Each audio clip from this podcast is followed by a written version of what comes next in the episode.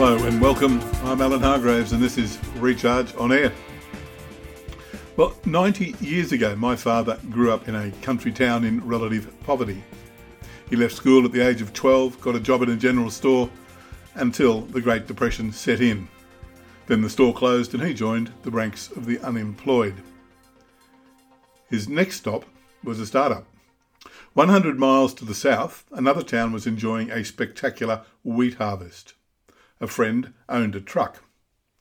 Why not take the unsold inventory of the now closed general store and sell it in that more fortunate town? Well, the beta test worked and the idea got traction. They spent the rest of the Depression moving unsold supplies from depressed markets to more prosperous locations. They'd park in the main street and sell off the back of the truck. They survived the Depression, so did their families. He was a successful retailer for the rest of his life, although he did have to take a few years off and fight a war.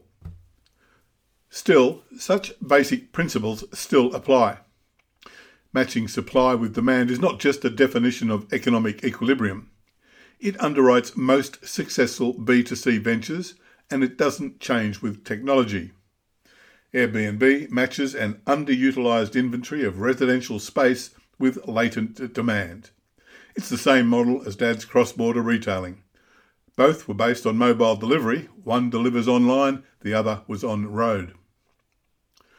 Technology gives us a way to connect the dots more quickly to a wider clientele in a far more convenient form.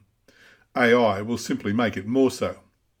Yet Focusing on the system can take our eye off the breadth of the opportunity. Amazon spent many years only selling books. It turned out that the delivery system, not the product, was the asset. There is a lot of power to convenience. This is the key driver often in startup momentum. I was watching a product demonstration recently when a potential investor made the inevitable comment Wow, you did all that in three clicks? Now that's exciting, but it only converts into a business model when you work out how many customers are also going to say, wow.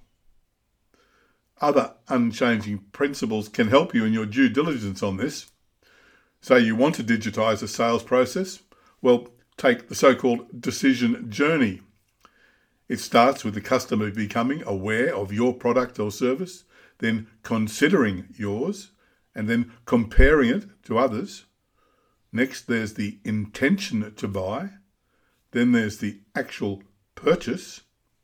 Then it's on to implementation, possibly followed by support services. Then cementing the relationship and hopefully maintaining it with further transactions. That's nine steps in all. Not all will apply, but all can be done with technology. These are the baby steps that run you through from testing market perception right on to gathering customer data and building a pipeline. Each point along the way asks questions about who else you can connect with. A process like this doesn't require a massive investment, it's simply applying old, existing commercial principles. And you can do it online, or with a channel partner, or physically via the post, email, or even a pop up. It's not that hard. My father used the back of a truck. So good luck with your new idea. Just don't forget, it's about business. I'm Alan Hargraves. This has been Recharge on Air. Thank you for listening.